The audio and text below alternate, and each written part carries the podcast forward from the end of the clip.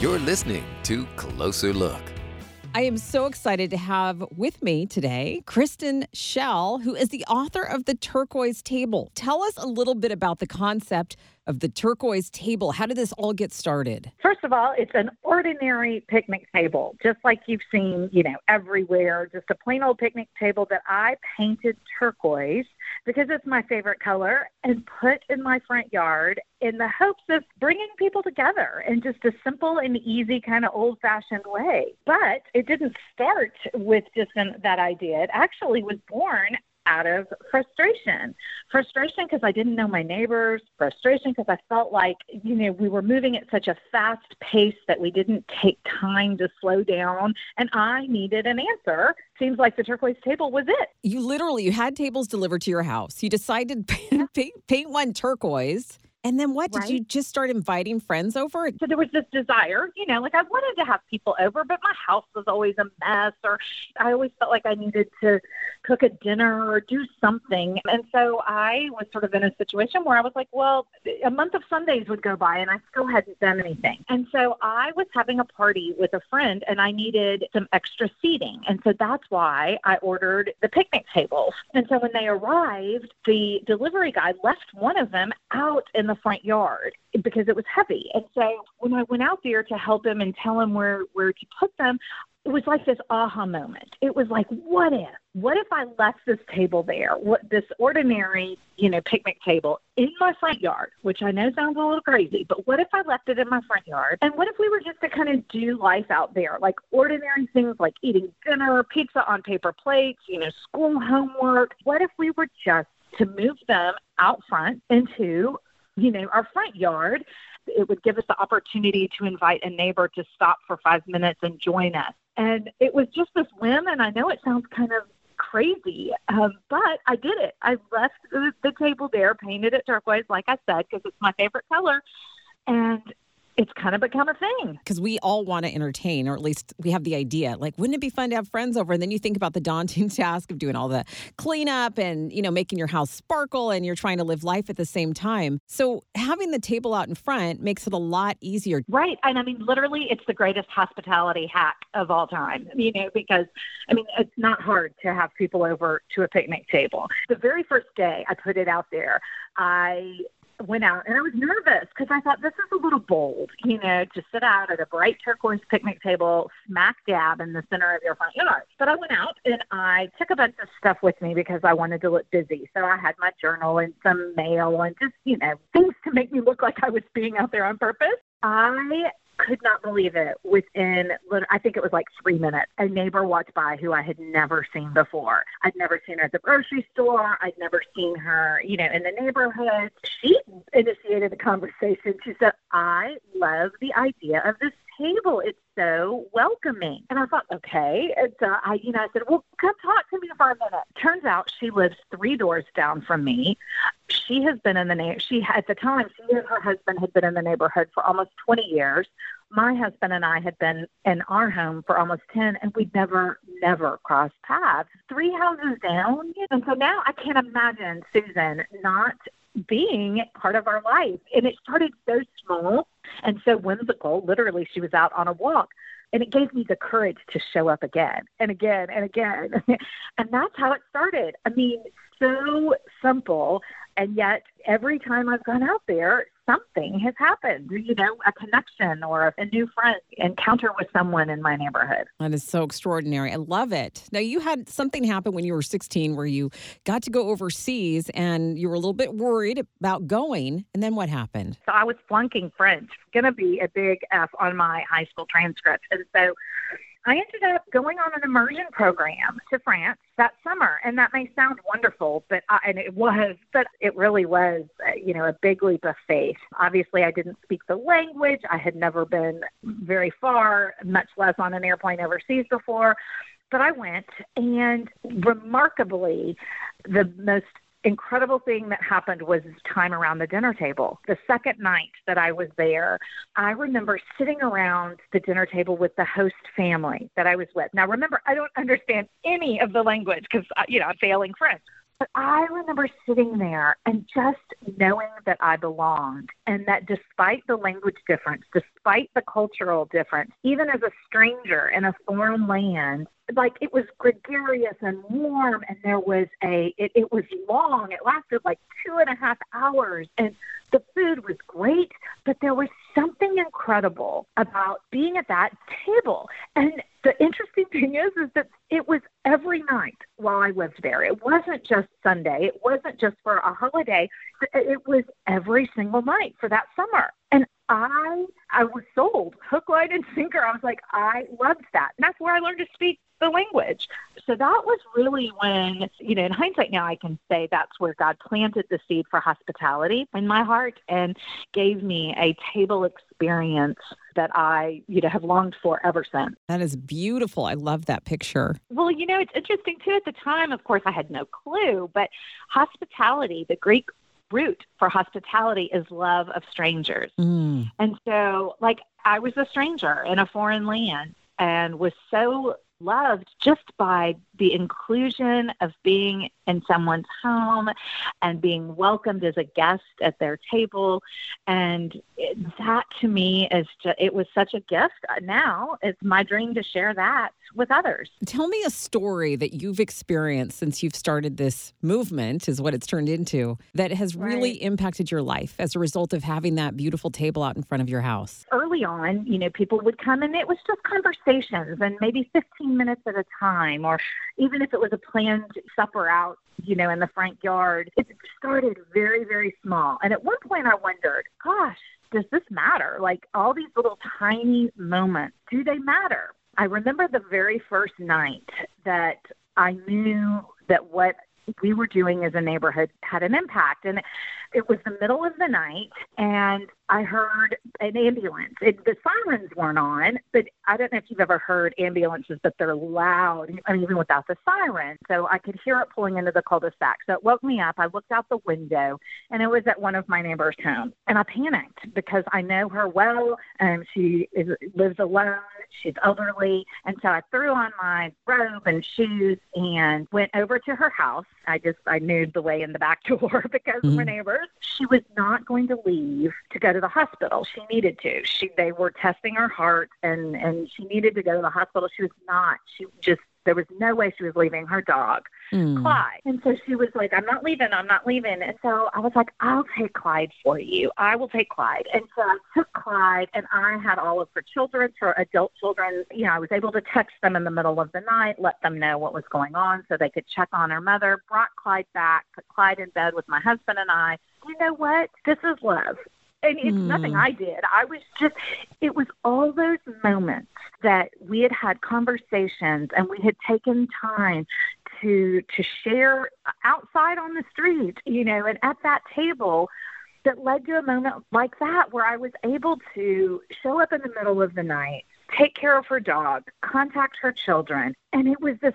sort of beautiful moment of knowing that what we do in our front yard, it matters. It matters deeply. And it matters for our community. And I believe it matters to God. So that was one of the early on first stories that I thought, this is bigger than coffee and donuts or selling lemonade, which are all great ways to get started. But that that took our relationship to a new level. And, and Elizabeth's doing great, by the way. She's doing fine. That's so good. That's so beautiful. And you talked about this is what you think God would want. Just having that, mm. you know, he mm. talks about in his word that we're to love our neighbor, and you are yes. literally doing that. How has that impacted your family? It's been incredible. I mean, first of all, I mean, it's been gradual, which I think has been really important because it's not like it's a one time event or, you know, one big thing. It's just become the way we live. And what I mean by that is that this loving neighbors and, and looking out for them and doing life with them, I mean, when you're really doing it, it seems very small and ordinary. For example, we have neighbors who bought kind of patty corner from us from original homeowners. We saw obviously the you know the moving vans and and all of the the hoopla going on, and I was sick. I had just gotten over the flu, and I still was I felt horrible, and I didn't want to spread germs, and so. I was telling our children, you know, oh, we'll go, let's go over and we'll go meet them this weekend. And our youngest daughter, Sarah, she was like, Mom, I'm fine. I'm just going to go over. I, mm-hmm. you know, I know you're sick. And I was like, Oh my goodness. She did. She walked across the street. She knocked on the door. I don't know exactly what she said, but when she came back, she said, I just gave your cell phone, told them you were not feeling well, but that we, we were here for them and to call if they needed any. Aw. And I thought, you know, that is like, it's become part of their fiber. Like she didn't think twice about it. You know, that was just what you do. A lot of our neighbors now say that, that one of the best things about, you know, this concept of living as front yard people at the turquoise table is what we're doing for the next generation. That it's teaching them in a real way. They're living it. They're not, you know, it's not head knowledge. They are living this out. And so that's been remarkable for not just my family, but for the other families who are doing this as well. Well, it's really amazing to see what God has done with your original concept. Tell us about some of the things that have happened. I know you have something going on with some nonprofits. Tell us about all those things. Right. So it's, I mean, again, I just sort of am in this awe of what God has done because He answered my prayer for wanting to get to know my neighbors and do something really simple with the turquoise table. And as we know, when He gives you a gift, you're supposed to share it. But I never dreamed that that other people would want turquoise tables in their front yards too, right? Mm-hmm. So there are now thousands of tables in all 50 states and 11 countries. And it just it just goes to show just how hungry we are for simple community. And so now I call myself sort of the holder of stories, and it's sort of my privilege now to listen to what's happening around the country and, and in different countries for people who are experiencing in a very different way, but the same thing that I've gone through. We listen to, to our folks and try to help them in the best ways possible. So we have some great partnerships locally, just in the central Texas area where I live in Austin. We've partnered with a nonprofit called Rework Project. And Rework is a ministry that employs homeless men and women who are transitioning back into into mainstream society. And so they have ministry work and teach them life skills two days a week, but then three days a week they are building turquoise tables. And so I love the layers of community there because people can buy the tables that have been handmade, you know, by helping these folks have employment and a job and learn life skills. And so that's one of my favorite ones. And when people ask, you know, where to get the tables, if they're in our area, I always point them to rework. But then I, you know, if, if they don't live here, it's like look for somebody like that. Look for a way to engage the entire community, you know, with tables. We also are super excited to be a partner with Operation Christmas Child. We just launched a partnership with them where you can host a shoebox packing party at your turquoise table. And we have a, a, way for folks to connect with their Operation Christmas Child volunteer in their area. And the volunteer will come and help bring supplies and teach everyone how to do it. And then neighbors can pack these boxes that will go to all corners of the world and really minister to children across the world. And so that's a really fun one too. And we also we just launched a podcast and that's with another partner that, that we're proud of. But the podcast is a great way for people to chime in and get ideas and continue to be inspired. So those are just a few things that are going on in, in the turquoise table world. Just a few things. Just, just a few things. global impact, helping the homeless. Just global impact, you know, what, uh, but isn't, isn't that amazing? Like the layers of the story are, you know, when we take an opportunity to say yes to something that God has asked us to do, look what He does, you know? And I always thought I'd go far and wide, you know, on mission. I really mm-hmm. did. I thought I, and I never dreamed that He would say, just go in your front yard. Just show up and be present. I don't know, it still takes my breath away, obviously, after even just five years. You know, when I see people's eyes light up and say, I can do this. You know, I can do this. I may not be able to host a five course meal or, or commit to a full study in my house, but I can go outside and serve lemonade and just love the people who are right in front of me. That is so good. Now, what about somebody who's a little bit introverted and maybe lives in an apartment or doesn't have a front yard. What do you suggest? You don't have to have a front yard. Some people have ranches, some people live in condos or townhomes or apartments. And so, what I like to say is, where do people naturally gather? if you have an abode, you have neighbors.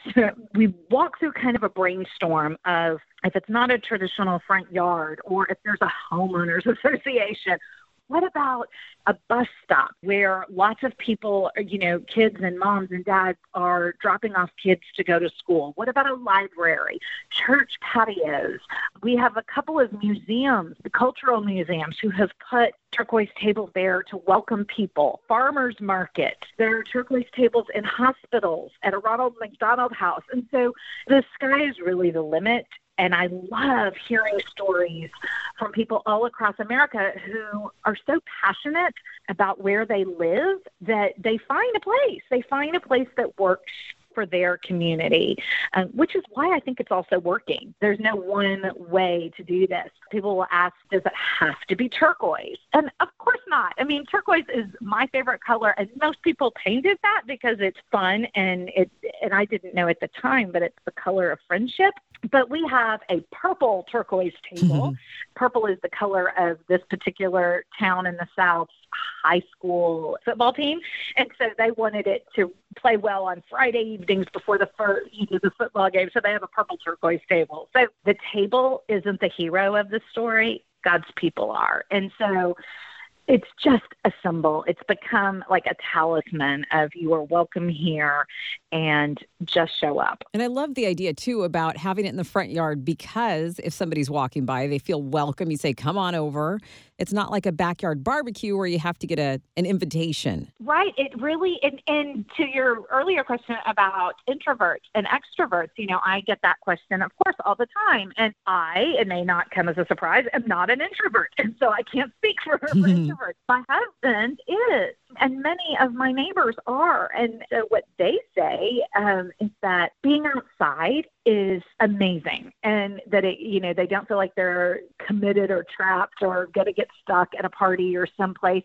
And by and large, introverts love small, intimate conversation, right? Mm-hmm, and mm-hmm. so this allows for that. A picnic table by design is only meant to hold you know six people eight if you squish mm-hmm. so it really it takes away the whole concept of entertainment and once we get over the fact that this isn't entertainment this is true presence and conversation and hospitality, it's a whole different game. Well, you have written a book called The Turquoise Table. Tell us a little bit about what you've shared in that book. So the book is hopefully um, really practical. It um, is a little bit narrative. I do walk through my story of just the why of you know how the whole table um, became and, and how it came to be in my front yard. But then I share stories from other tables around the United States, and then I give hospitality kind of tips there's recipes in there, easy, easy recipes. There's conversation starters. And so, my hope and prayer is that you know, once someone finishes reading the book, that they feel like they have all the tools and kind of the encouragement to join us. I love it. And I love it. You're all over social media too, I'm sure. Yes, sort of. yes, I try. It's hard. It's really hard. I don't know. I, I feel like I'm a little old for the social media game, but I'm yes, of course. Instagram's my favorite. And I don't know why, but that's it's easy. Fave. It's fun and it easy. It is easy. I think that's why I like it. Yeah. so well, my fave. I love talking to you, and I'm ex- so excited about just the whole idea of the turquoise table. And Kristen Schell, thank you so much for being on with us today. Well, I'm delighted, and thank you for having me. This has been Air One Closer Look. Find us online at airone.com.